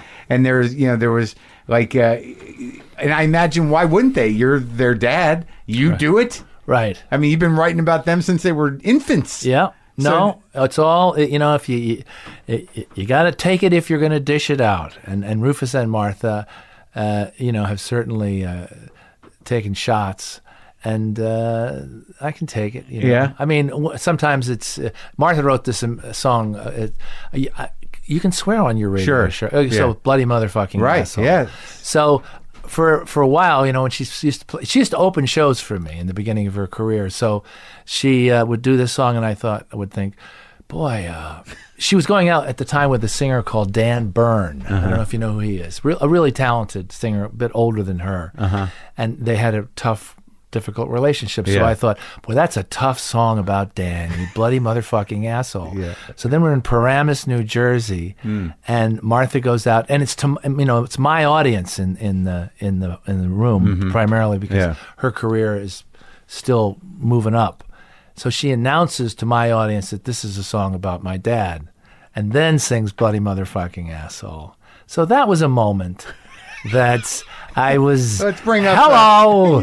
yes. Uh, How was that when you got up on stage? Uh, uh, Well, I just made a joke. I Did can't you? remember. Probably, Yeah. yeah, Yeah. I just got through it. but why she just? So she decided to lay that on you, and you had no idea. And what what happened after that? show? Martha's very provocative. I, I'm, I'm sure she would agree with that. She Yeah. likes to push the envelope. Sure. I, I, agree, I, appe- I think that's a good thing to do. Performers need to Sure. wake people up, shake people up, even if it's her dad. even if it's their dad. before he you goes know? on And, in front of his uh, audience. Yeah. But but it seemed like it was almost like a secret she was keeping for a while because she was playing it. Yeah. And then at some point she decided like, well, he I can't let him think that it's not about him. right. No. Yeah. And then and then but you never there was never a point where you guys weren't talking to each other. Oh, we've got we've been there. We've been there. Are you kidding me? Let's see. Am I talking to Rufus this week? now, I have another daughter who's an incredible mu- musician that Yeah. I want to talk about, Lucy Lucy Wainwright Yes. Roach, my daughter with Suzy. Yeah. And she has From the has- Roaches, right? Yeah. Well, Lucy has not written a song attacking me yet, and I really appreciate that. Uh-huh. And but that's not her style anyway. Yeah, but sometimes I think it's that first uh, group. Could of happen, kids. though. Sure, but I think it's the first group of kids that all that think they get the raw end of the stick. Yeah. the the most. Yeah. right. Yeah. in general. Yeah. But Rufus like is a spectacular performer and songwriter, and you know his like I his song a- about you I guess is what dinner at eight. Yeah. and that's a it's a sad song. That's a beautiful song. It is. It really is. and it's sad and Yeah. uh, and uh, but I think it's a great song. It's one of his great songs. Well, when you when you process this stuff, what do you think your best album is for you? What's the one that you're like that was I really nailed it all the way through on that one? Uh, well, I've made 27 albums. I, I think, uh, and, and you know, some people, and I've made some duds, that's for sure, or albums that I don't really like. Yeah. I, I think there's an album called History that I made, and uh, it was right after my dad died. Yeah. And that event was such a cataclysmic uh, thing. These songs started to come out that I, and I think they're some of my best songs. Yeah, it's a great record. Yeah. It's a great record. And then my, when my mother died, I, I made a record called Last Man on Earth, and a lot of that. Unfortunately, I only have two parents. Yeah. But you know, those those are two very strong records of mine. Yeah. Yeah, history is like history is like beautiful. And I think didn't you do one of your father's songs on Yes, he, my dad wrote a song. Um, there was a guy that he my my dad lived. We lived in L.A. for for a bit in the early '50s, and Dad was a friend with Uh-huh. Terry Gilkison, who was a a folk singer and a, but a a pop folk singer. He had a group that they sang backup on Dean Martin records, like "Memories Are Made of This." and that? Oh, had- they were that weird Hawaiian bunch. well, they, they Ooh, were wa-da-pa-pa, well. It was it was folky, pa-da-pa-da. you Yeah, know. yeah, They yeah. sang a song called "The Wild Goose." Well, that that song "Memories" has a weird little uke. It's yeah. got a uke thing. Yeah, going. yeah, yeah. But Terry Gilkison Yeah. Uh-huh. and my father were drinking buddies, and and and I think that my dad took a shot at writing some songs, h- hanging out with him, and he wrote a great song about 1950. So Yeah. he would have been t- 25. Yeah. Called "Man Is Just a Handful of Dust," and that that song is on uh, history. I guess I'm sort of fascinated uh, at, at your self awareness and about because I, I wrestle with the, some of the same things you do. Now, do, is is there redemption after this? When you say that you look back or in the moment or or whatever wreckage you've you've you've reaped on anybody, do you you just have an acceptance around it that it eventually resolves itself if, if you don't make it worse, or or do you? do you still kind of like you just think you're propelled by that by is there still guilt and you know self-hatred and that kind of stuff Yeah, but but you know, uh, I'm get. There's also there is redemption and forgiveness, and Yeah. you know, m- I mean, my kids are you know my youngest daughter whose name is Alexandra, she's 25, but I mean Rufus is is is 44 and Martha's 40 and Lucy's 35. and they all have kids or uh, Rufus and Martha have kids. So you know, but they're all grown ups. They've been banged around in the world, and so so th- there's some forgiveness floating around, uh, you're right and right. that and that that's that's what I've. You know, one of the things I did in my book was I, I included some of the my father's writing. He was a Yeah. beautiful, elegant writer. Some of his essays are in the book, and I love the. You know, uh, he and I had a kind of a crappy relationship, but he died t- more than 25 years ago. So there's a forgiveness thing that's going on now between me and him, even though he's been uh, dead. And and if you can't forgive your parents, I'm talking to my kids now. If you can't forgive your parents, you can't forgive yourself. That's my that's my theory at this point. and that and, but you learn that the hard way You make a lot of mistakes, and I made plenty of mistakes. I mean, it wasn't, but it wasn't any more than anybody else. I just wrote about it. I had a couple of broken marriages, and I screwed around. I mean, s- that's it. no i know i, I know like I, I i use that one too um like in the sense that you know it, there is a short menu to to transgression Yeah, Y- y- you, yeah. know and there's of course there's a big range Yeah. but you know certainly there are ones that sort there's nothing unusual I didn't drown any puppies. or No, anything. right, yeah, and you didn't, uh, you know, bankrupt a country or Yeah. kill anybody, right? Right. right. You know, you kind of like judge yourself on the the moral transgression chart and how familiar it is culturally. Yeah. and you're like, look, you know, people fuck up, Yeah. right? Yeah. Yeah. So so please forgive me, kids. I'm saying this on the radio. But you also re- you seem to wrestle with the very idea of uh, of love. Yeah. Love. Yeah. Like I do material that's similar to this, and and I'm trying to like get, glean from you because I'm a little younger than you. You know wh- how you resolve some of that stuff. I mean, like, do you? Because I feel like I'm capable of love. Yeah. You know, of, of giving, but there's something that holds me back. Yeah. And and in terms of guilt and and or whatever, but like, how have you? I imagine having kids changes that. Well, I have a song called uh, uh, uh, uh, "All in the Family." It's Yeah. all in a family, and that is about love. You know, um, love heals heartache and familial pain, and what family is not insane? You know, so the, I, I've been love has been s- working its way into the songs in the last ten or twenty years. you I feel, think. with you feel it with age and grandkids. Yeah, I think grand, grandkids. Yeah, you know, and you do Uh-huh. realize that uh, you know it's kind of corny, but the the lo- the the the, L, the love thing is a big thing. Do you ever feel pointlessness?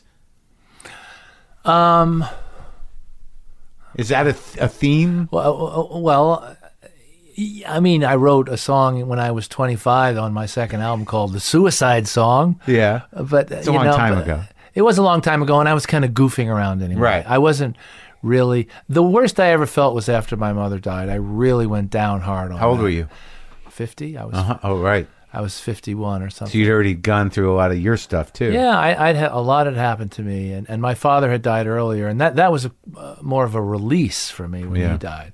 But when my mo- when my mother died, the the bottom went out. And what, what what was the was the feeling? Just sort of like you know, like a void. Yeah, uh, I I couldn't get out of bed. You know, I Yeah. mean, I, I- I've been mildly depressed for my en- entire adult life. But Sure. this was the real thing. Yeah, You know, I, I was really, but but with time yeah, and seeing a shrink. yeah, And some, you know, lorazepam. I, I got back on my feet. again. yeah. Oh, good, good. and you made, so I want to talk a little bit before we, we wrap it up. I, I know you got to do stuff. The uh, the acting and the uh, the sort of TV thing. I had no idea until I looked it up today that you you were actually involved with the the original David Letterman daytime show. Is that true? Yeah, I was uh, the uh, musician sidekick on the couch for the first week. And, and, and- and that show didn't last that long. Is that what happened? No, I, well, they, they did me for a week, and then they thought this isn't great, and then they tried some other guests, and then then they, they shifted over to, to, to late night and brought Paul Schaefer in, I guess. And like, what was some? Because you did act here and there. Like, I mean, how how did that? Who was drag? You know, bringing you into that? Like, you you you knew the. Like you knew Christopher Guest and McKean and those guys when they had the uh, uh, the sketch of Spinal Tap, correct? Yeah, I was in Spinal Tap In the- in the movie? in, the sketch. In the sketch. It was in a Rob Reiner uh, a TV special called The TV Show. Martin Mull was in it, Uh-huh. and uh, and uh, Harry Shearer was in it, Uh-huh. and and th- th- they they came up with this sketch about a heavy metal band. I was the keyboard player. You can see me on YouTube. Oh, yeah? in a wig. Yeah, Yeah. So so you always sort of were these were your close friends, so you were sort of you know in proximity to comedy all the time. Yeah, yeah. You're always kind of like around. yeah. And when you met when you met those guys, you okay, you went to college with some of them, but but you you met uh you saw like in the in the city like you, you were there pre SNL, right? Yeah, when I met when I met I met Chris when he was in this thing called Lemmings. Oh, the National Lampoon Radio Hour. thing? Right. Yeah. And so that was pre, you know, on Belushi and Chevy Chase, and and this was uh, two years before Saturday Night Live. and you saw that perform live? yeah. Where'd they perform that? Like the At Bob the, at the Village Vanguard, oh which is really? on Bleecker Street. Yeah, sure, And sure. It was great. It was amazing. It was incredible. that was the like the actually. dark uh, festival, the the rock festival. yeah. That yeah. was the satirical Right. answer to Woodstock. That's right, where they all would just go off the edge of the cliff. right. So you saw Belushi as the young, crazy. Yeah, he, did- I, was, I think he did his Joe Cocker impression. Right. Of in course. that. Right. Of course. And Chris did incredible Dylan and the wonderful actress who's no longer alive. Alice Playton was in it. And Yeah. Gary Goodrow and a lot of great and Chevy, a lot of great people. and you did you did SNL early on too, right? I was in the first season. I was in the third show. Robert Klein was the host. Yeah. And the other musical act was ABBA. really. And nobody knew who they were. They had just won the Eurovision Song Contest, and they they were the only group I, I'm told Yeah. that ever lip sank on Saturday Night Live. Uh, that first time They did it then, and and Lauren decided that would never happen again. was there chaos at the show? Was it everyone excited? Was there like uh, like I can't imagine that first season because it, was more of a variety show and there was uh, it didn't it, it they had fil- short films and you know s- more No, it singers. was great. It was you know with the, all the original cast. I- Yeah. I, remember the the party after the show we did. Oh, yeah. everybody was talking about things. and Yeah. going off to the bathroom every once in a while. sure yeah. What was that? Did you do Carson or any of those shows? I did. I did Carson uh, Yeah. twice. Uh, once with Johnny and once with Doc Severinsen. Guest hosting, Yeah, yeah. and I did. You know, I've done. Uh, I did the Mike Douglas show. Are you old enough to Oh, yeah, remember sure. that? I used to watch it after school. They sit around the half circle, right? Yeah, yeah. I With did. A Mike lo- and- I did a lot of Mike Douglas shows. Oh yeah. I did Merv Griffin. Oh yeah. Yeah, yeah. Yeah. and you- Shows I have done. Yeah, and just but sitting there with guys, it, like to me, you know, like I, I like thinking back on those talents, you know, at that time, it just everything seemed to be more like a community. Yeah. yeah. Like everybody seemed to know each other.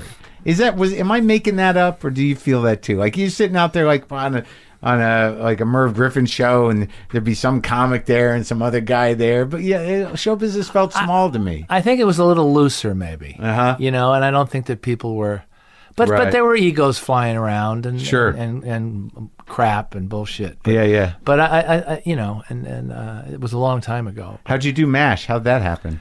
Larry Gelbart saw me playing at the Troubadour in L.A. in '73 or Yeah. something, and said, "Hey, uh, how about an idea of a singing surgeon?" And I did three episodes of Mash. That's that's fun. yeah, it was fun. and then all of a sudden you got Judd, uh, you know, uh, putting you in everything. Judd has been incredible. Yeah. And, um, What was the first thing he put you in?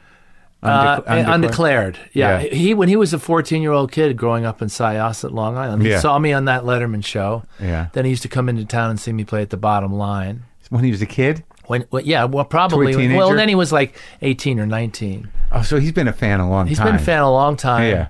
And then I got this call about 12 years ago from and I never, I didn't, had no idea who he was. I had not seen Freaks and Geeks. Uh-huh. It was weird. Today, I, I got on a plane from this morning in New York, and Martin Starr was sitting Oh, next to me. he's we a great talked guy. about Judd and, Yeah. and Freaks and Geeks. And all Martin that. Starr's an intense dude. He's a good yeah. guy. He slept most of the way. But Oh, okay. I could tell he was intense. Yeah, yeah, he's intense. Yeah. So, so he puts you on undeclared, and then he, you know, Yeah, and then you know, I it gave me some parts in, uh, in some other movies, and then I wrote with Joe Henry, my friend Joe Henry. Uh, we wrote the music for Knocked Up, and uh, it's good stuff from Judd. yeah, and you did that cover your of uh, another friend's song, right? Daughter. Peter Blegvad, yes, Yeah. great. Who's song. that guy? That guy is a really interesting guy. He, he's uh, he's an expatriate. He's an American, but he's been living in London for almost 40 years. He was in a, a rock band in the 70s called Slap Happy. Uh-huh. And they played a lot in Europe. He's a great songwriter. He's also an amazing cartoonist and a writer, and uh, hardly anybody knows. Uh, It's a hell of a song. That's a hell of a song. If you Google me, the first thing that comes up is Daughter. Uh huh. So I have to always tell people that I didn't write that. Yeah. And, well, It's a I mean, pain in the ass, but it's like- a great song. Hey, at, at least the skunk thing's behind you. Yeah, man. Now, it used to be skunk. Now it's daughter. You can't get a fair shake on your good shit. Yeah, yeah, yeah. All right, man. Well, it's great talking to you. The book is beautiful. It's well written. It, you know, it's fun. Um, and what what what happens now? Are you, do you tour constantly? I tour regularly. I'd say. You Yeah. know, um, Judd and Chris are talking about maybe getting together. I have this uh, theater show called Surviving Twin, which is my uh, my songs mixed in with my dad's writing, and I've been doing that. And and so there's some talk that we might do a film of that. So Oh, that's really? that's the next thing that hopefully will happen. You really you really are emotionally uh, burying the uh, hatchet with your dad posthumously. The more you forgive, the better you feel. Yeah. That's that, that I just made that up just now. Is it- That's a bumper sticker, isn't it? Or a song. Yeah. Okay, I'll get I'll go back. You get and- cracking on that. Okay. Thanks, Wadden. Very nice talking to you.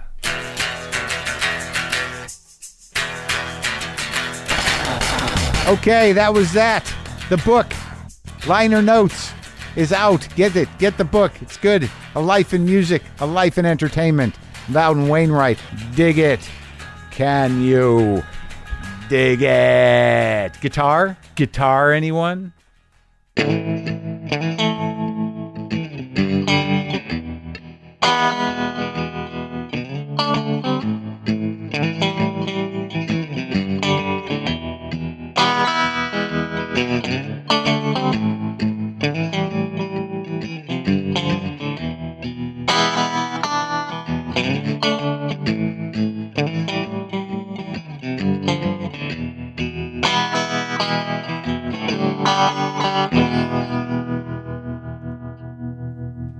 Boomer live.